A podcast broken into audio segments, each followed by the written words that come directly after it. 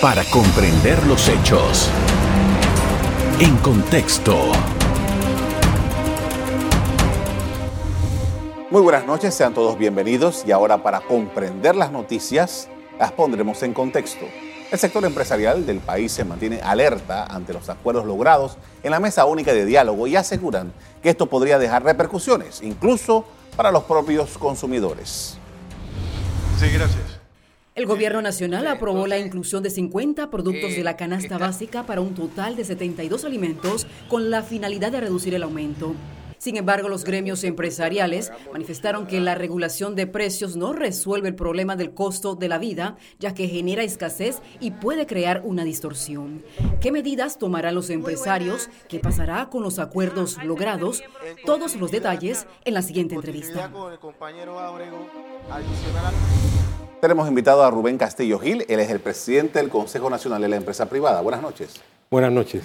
Eh, su primera impresión, su conclusión de lo que fue esta reunión de la mesa única luego de estos días que han pasado hasta el momento. Bueno, el tema de la mesa única para el sector productivo pasa por una consideración básica. No estuvimos presentes. Al no estar presentes, no pudimos hacer valer nuestras opiniones que son valederas.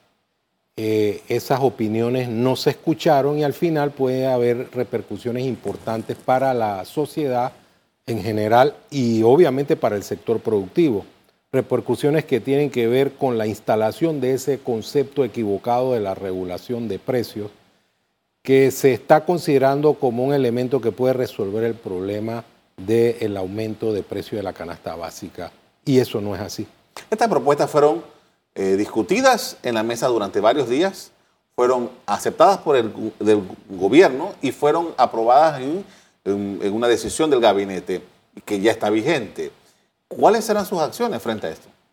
Dentro del perímetro de la democracia y del Estado de Derecho, nosotros buscaremos fórmulas jurídicas para repeler la vigencia de estas normas y además hacer consideraciones específicas a la sociedad sobre fórmulas que se pueden utilizar basadas en la libre empresa y en la libre competencia para obtener precios que sean razonables.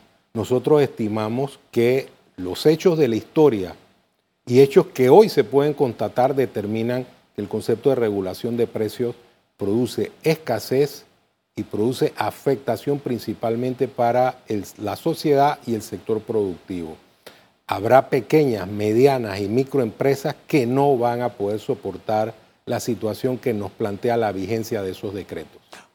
antes de que concluyera estas reuniones allá en Penonomé, el sector privado había dicho en una conferencia de prensa que peligraba el reconocimiento por parte de la empresa privada de lo que se acordara en esa mesa. ¿Cómo está ese asunto? Nosotros dijimos en el Consejo Nacional de la Empresa Privada que no eran aceptables los acuerdos por los elementos que ya he vertido aquí. Eh, en la mesa no estuvo ninguna representación del sector productivo y además el concepto vulnera el principio básico de la libre empresa y la libre competencia. Hay ejemplos claros, pero me remito a lo siguiente. En el caso del subsidio a productores eh, en determinados artículos, ¿ustedes creen que pequeños, medianos y microempresarios pueden esperar a que el Estado pague esos subsidios? ¿Eso es posible? ¿Quién paga el costo del financiamiento? ¿Quién le puede garantizar que esos empresarios pueden resolver el problema en forma rápida a través del pago expedito por parte del Estado en circunstancias que el Estado es impreciso en cuanto al tiempo en que se van a honrar las obligaciones. Además, en el tema de algunos artículos eh, que pueden tener variaciones en los precios, puede ser que haya importadores que decidan no realizar la importación porque pueden verse afectados. Nosotros vivimos en un sistema de libre empresa que debemos fortalecer en el sentido de que haya libre competencia real, y he dicho en forma reiterada que si existen monopolios hay que romperle la columna vertebral a los monopolios para que todos tengan acceso al mercado con igualdad de información y en las mismas condiciones. Eso garantizará precios razonables. Hace una semana ustedes se reunieron, el Consejo de la Empresa Privada se reunió con el presidente de la República. Eh, al final, ¿sirvió de algo esta reunión? ¿Cuál es su conclusión? Bueno, fue una reunión franca. El presidente de la República dijo varias cosas en ese momento. En primer lugar, que no se oponía a la participación del sector productivo. Al final, luego de los hechos cumplidos, no pudimos participar en esa llamada fase 1 del diálogo.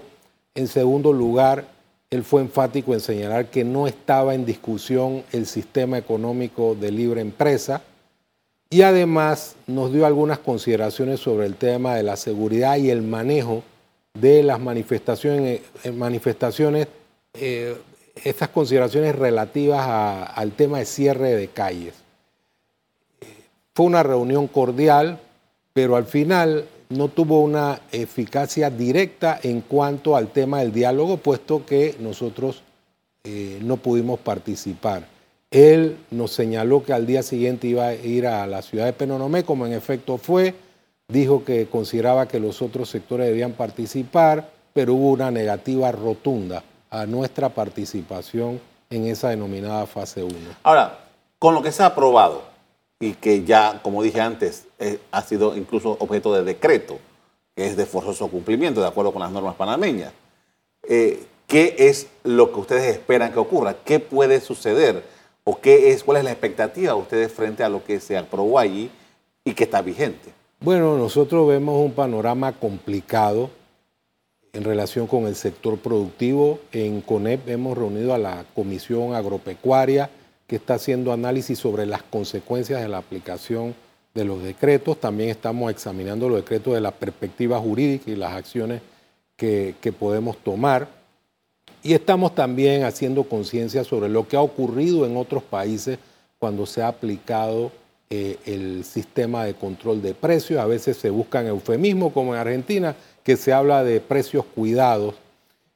Eso ha generado inflación, escasez de productos y afectación al sistema productivo. Muchas empresas desaparecen. Cuando desaparece una empresa, desaparecen empleos.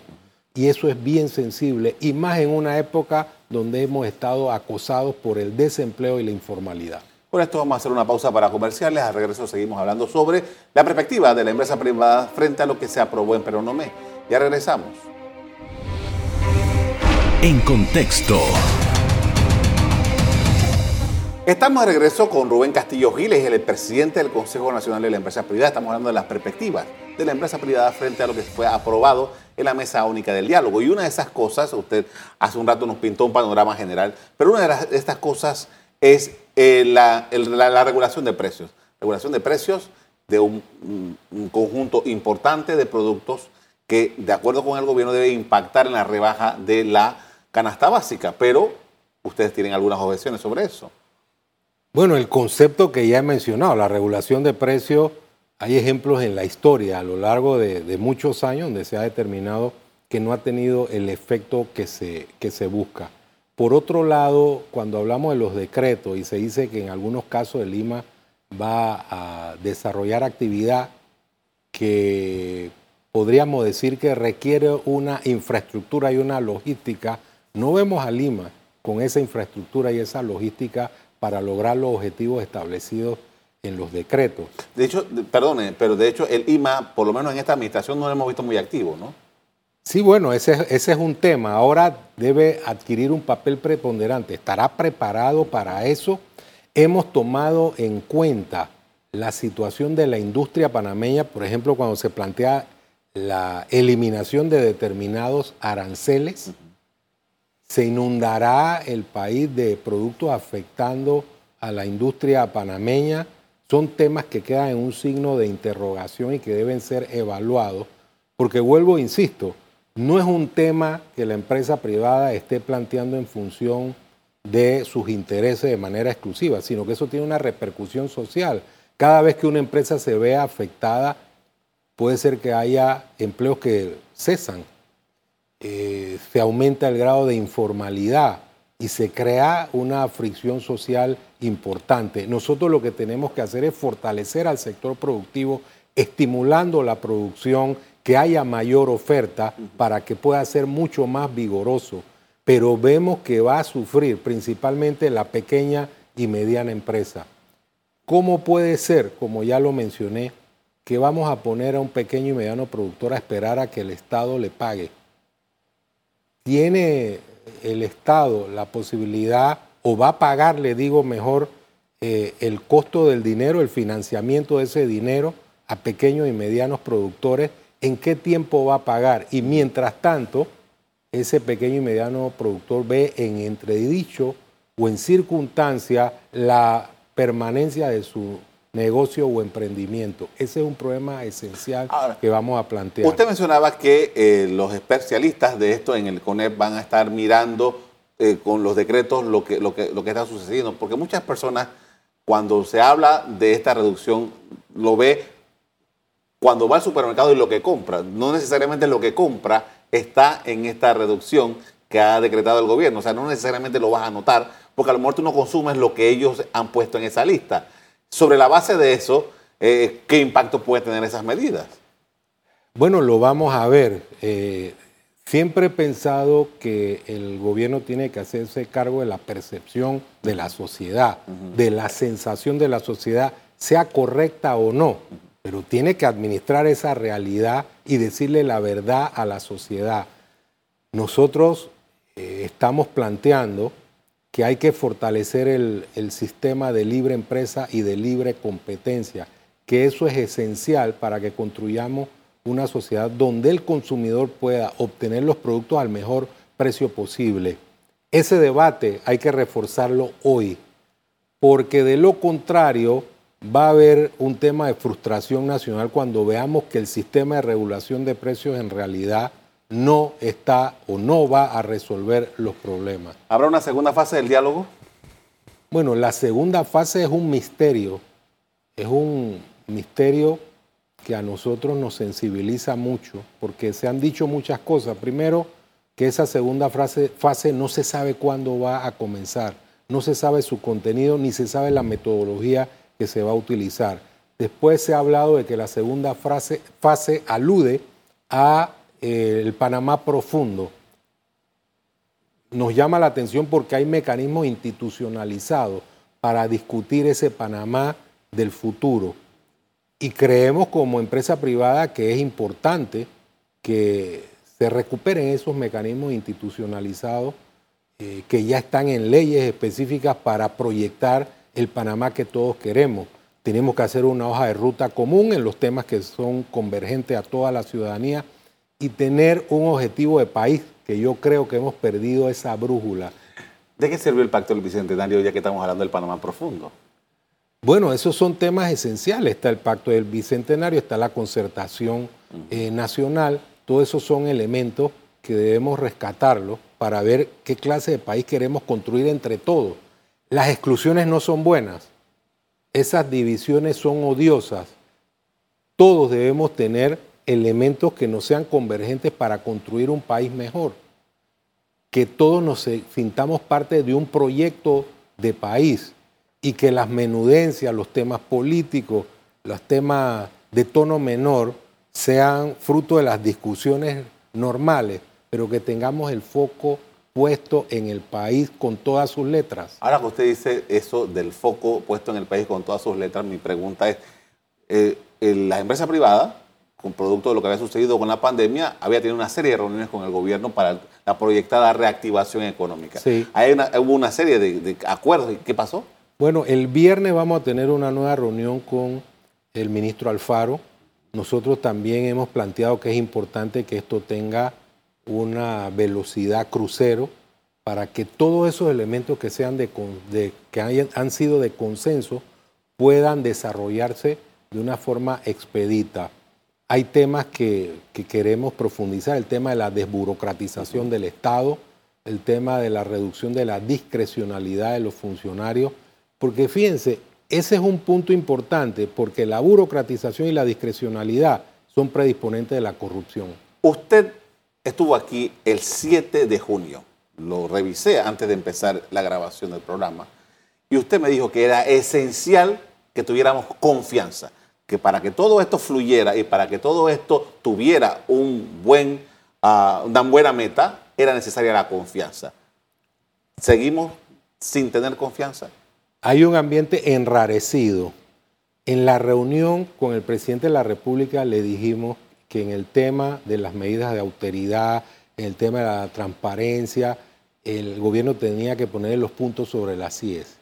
Tenía que ser muy claro sobre los temas eh, que se estaban planteando en cuanto a la austeridad para que las medidas que se tomaran fueran auditables por la ciudadanía. Eso es esencial. Esperemos que se cumpla con ese propósito, porque si no, entonces seguiremos en ese ambiente enrarecido que puede provocar otro tipo de acciones como las que vivimos y que ojalá no se presenten nuevamente. Por esto vamos a hacer otra pausa para comerciales. Al regreso seguimos hablando sobre la perspectiva del sector privado frente a los acuerdos que se dieron en Peronomé. Ya regresamos. En contexto. Seguimos con Rubén Castillo Giles, el presidente del Consejo Nacional de la Empresa Privada. Estamos analizando desde la perspectiva de la empresa privada lo que se aprobó en Peronomé. Y el CONEP, dentro de sus comunicaciones durante todos estos días, dijo, estamos en estado de alerta. E, e, ¿En ese estado se encuentran todavía?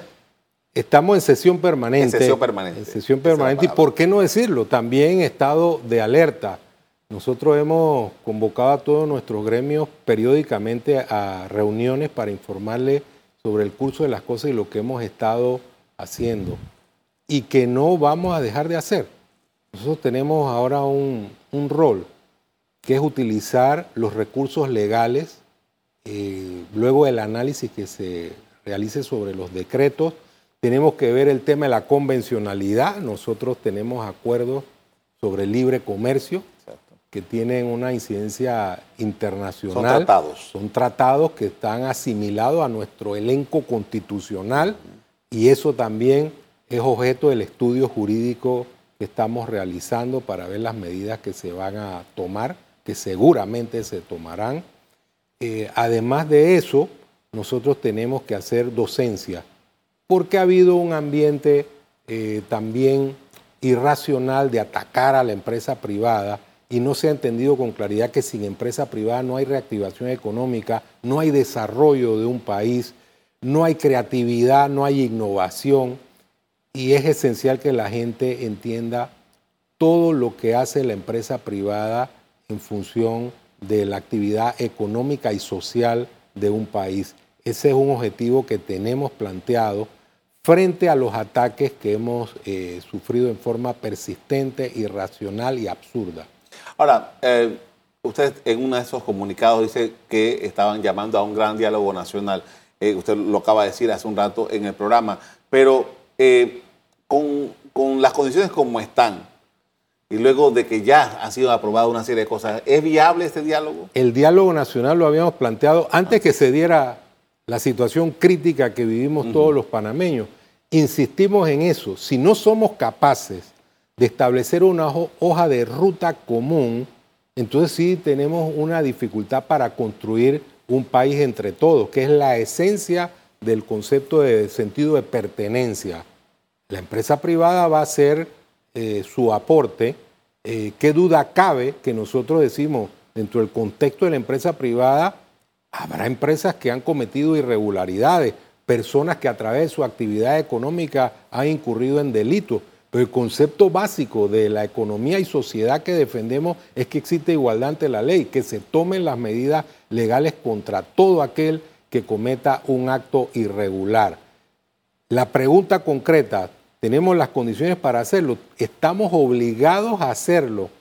Y como dije anteriormente, utilicemos los mecanismos institucionalizados que existen para que ese diálogo sea fecundo en beneficio de Panamá, no en beneficio de un interés político, no en beneficio de una ideología, sino en beneficio de todos los panameños. Eh, durante todo el tiempo que estuvo reunida la mesa en Penonomé, el único grupo, el único gremio que estaba en paro fue el gremio de los maestros y profesores, que recién se acaban de eh, volver a las labores. ¿Qué evaluación hace usted sobre este tiempo? Bueno, eh, yo me siento de verdad sumido en una profunda tristeza cuando veo que periódicamente se realizan paros en el sector educativo, porque a través de la educación nosotros podemos vislumbrar un futuro positivo para el país.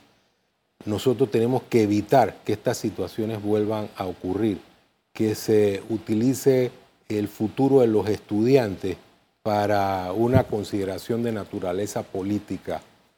Yo creo que tenemos que hacer un esfuerzo para rescatar la educación en todas sus vertientes, en el tema de la infraestructura, en el tema de los contenidos, en el tema de la cobertura. Allí comienza la igualdad en el país, es decir, dando las mismas condiciones a todos los niños y jóvenes para que tengan una educación de primer mundo. ¿No es cierto que el sector eh, privado no está interesado en que la escuela pública sea buena?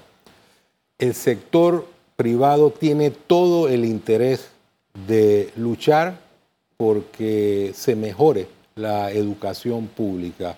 De hecho, yo en lo particular lo tengo porque provengo de educación pública desde el inicio hasta la universidad. Entonces creemos que es esencial que los estudiantes panameños, los jóvenes, los niños panameños tengan eh, una educación pública de categoría para que el país logre el desarrollo. Si nosotros seguimos rezagando la educación pública, seguimos menoscabando a través de paros y otras circunstancias, porque no solamente son los paros, otras circunstancias eh, que afectan la educación, simplemente no vamos a tener futuro como país. Parte de lo que hemos venido hablando eh, durante los últimos dos años eh, ha sido relacionado con la, afectación que la pandemia tuvo en la parte económica del país. El año 2021 tuvimos un por lo menos el PIB creció bastante. Este año había unas perspectivas. Después de todo lo que ha pasado hasta ahora, ¿cuál es su visión de lo que ha ocurrido con esa economía de Panamá que estaba en ese proceso de recuperación? Bueno, estas circunstancias han hecho que se profundicen las condiciones negativas. Estábamos viendo que había eh, una posibilidad de salir de ese marasmo que nos dejó la pandemia y todas las circunstancias que se convirtieron en una tormenta perfecta. El tema del combustible, el tema de la crisis de los fletes, etcétera, etcétera. Ahora tenemos situaciones diferentes, vamos a aumentar la deuda pública, eso puede tener una incidencia en el tema de nuestra categoría de riesgo, nuestro grado de inversión. Son circunstancias a las cuales tenemos que ponerle mucha atención para que al final no conspiren contra el futuro del país. Si nosotros perdemos el grado de inversión, estaríamos en una situación muy comprometida. Por eso hemos llamado a ese gran entendimiento. Si nosotros hacemos una hoja de ruta común en los temas sustanciales, principalmente el tema de la productividad, competitividad, eh, empleo, eh, nosotros podemos guiar este país a un futuro luminoso. Este país tiene muchas perspectivas somos optimistas, hay que hacer que todos los sectores se llenen de ese optimismo para construir el país que nos merecemos.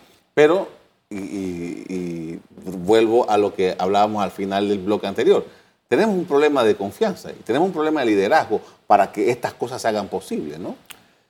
Efectivamente, pero como lo dijimos en la nota, en la carta abierta que, que le mencionamos, que le mandamos, digo mejor, al, a Monseñor Ulloa, tenemos que hacer un gran acto de contrición.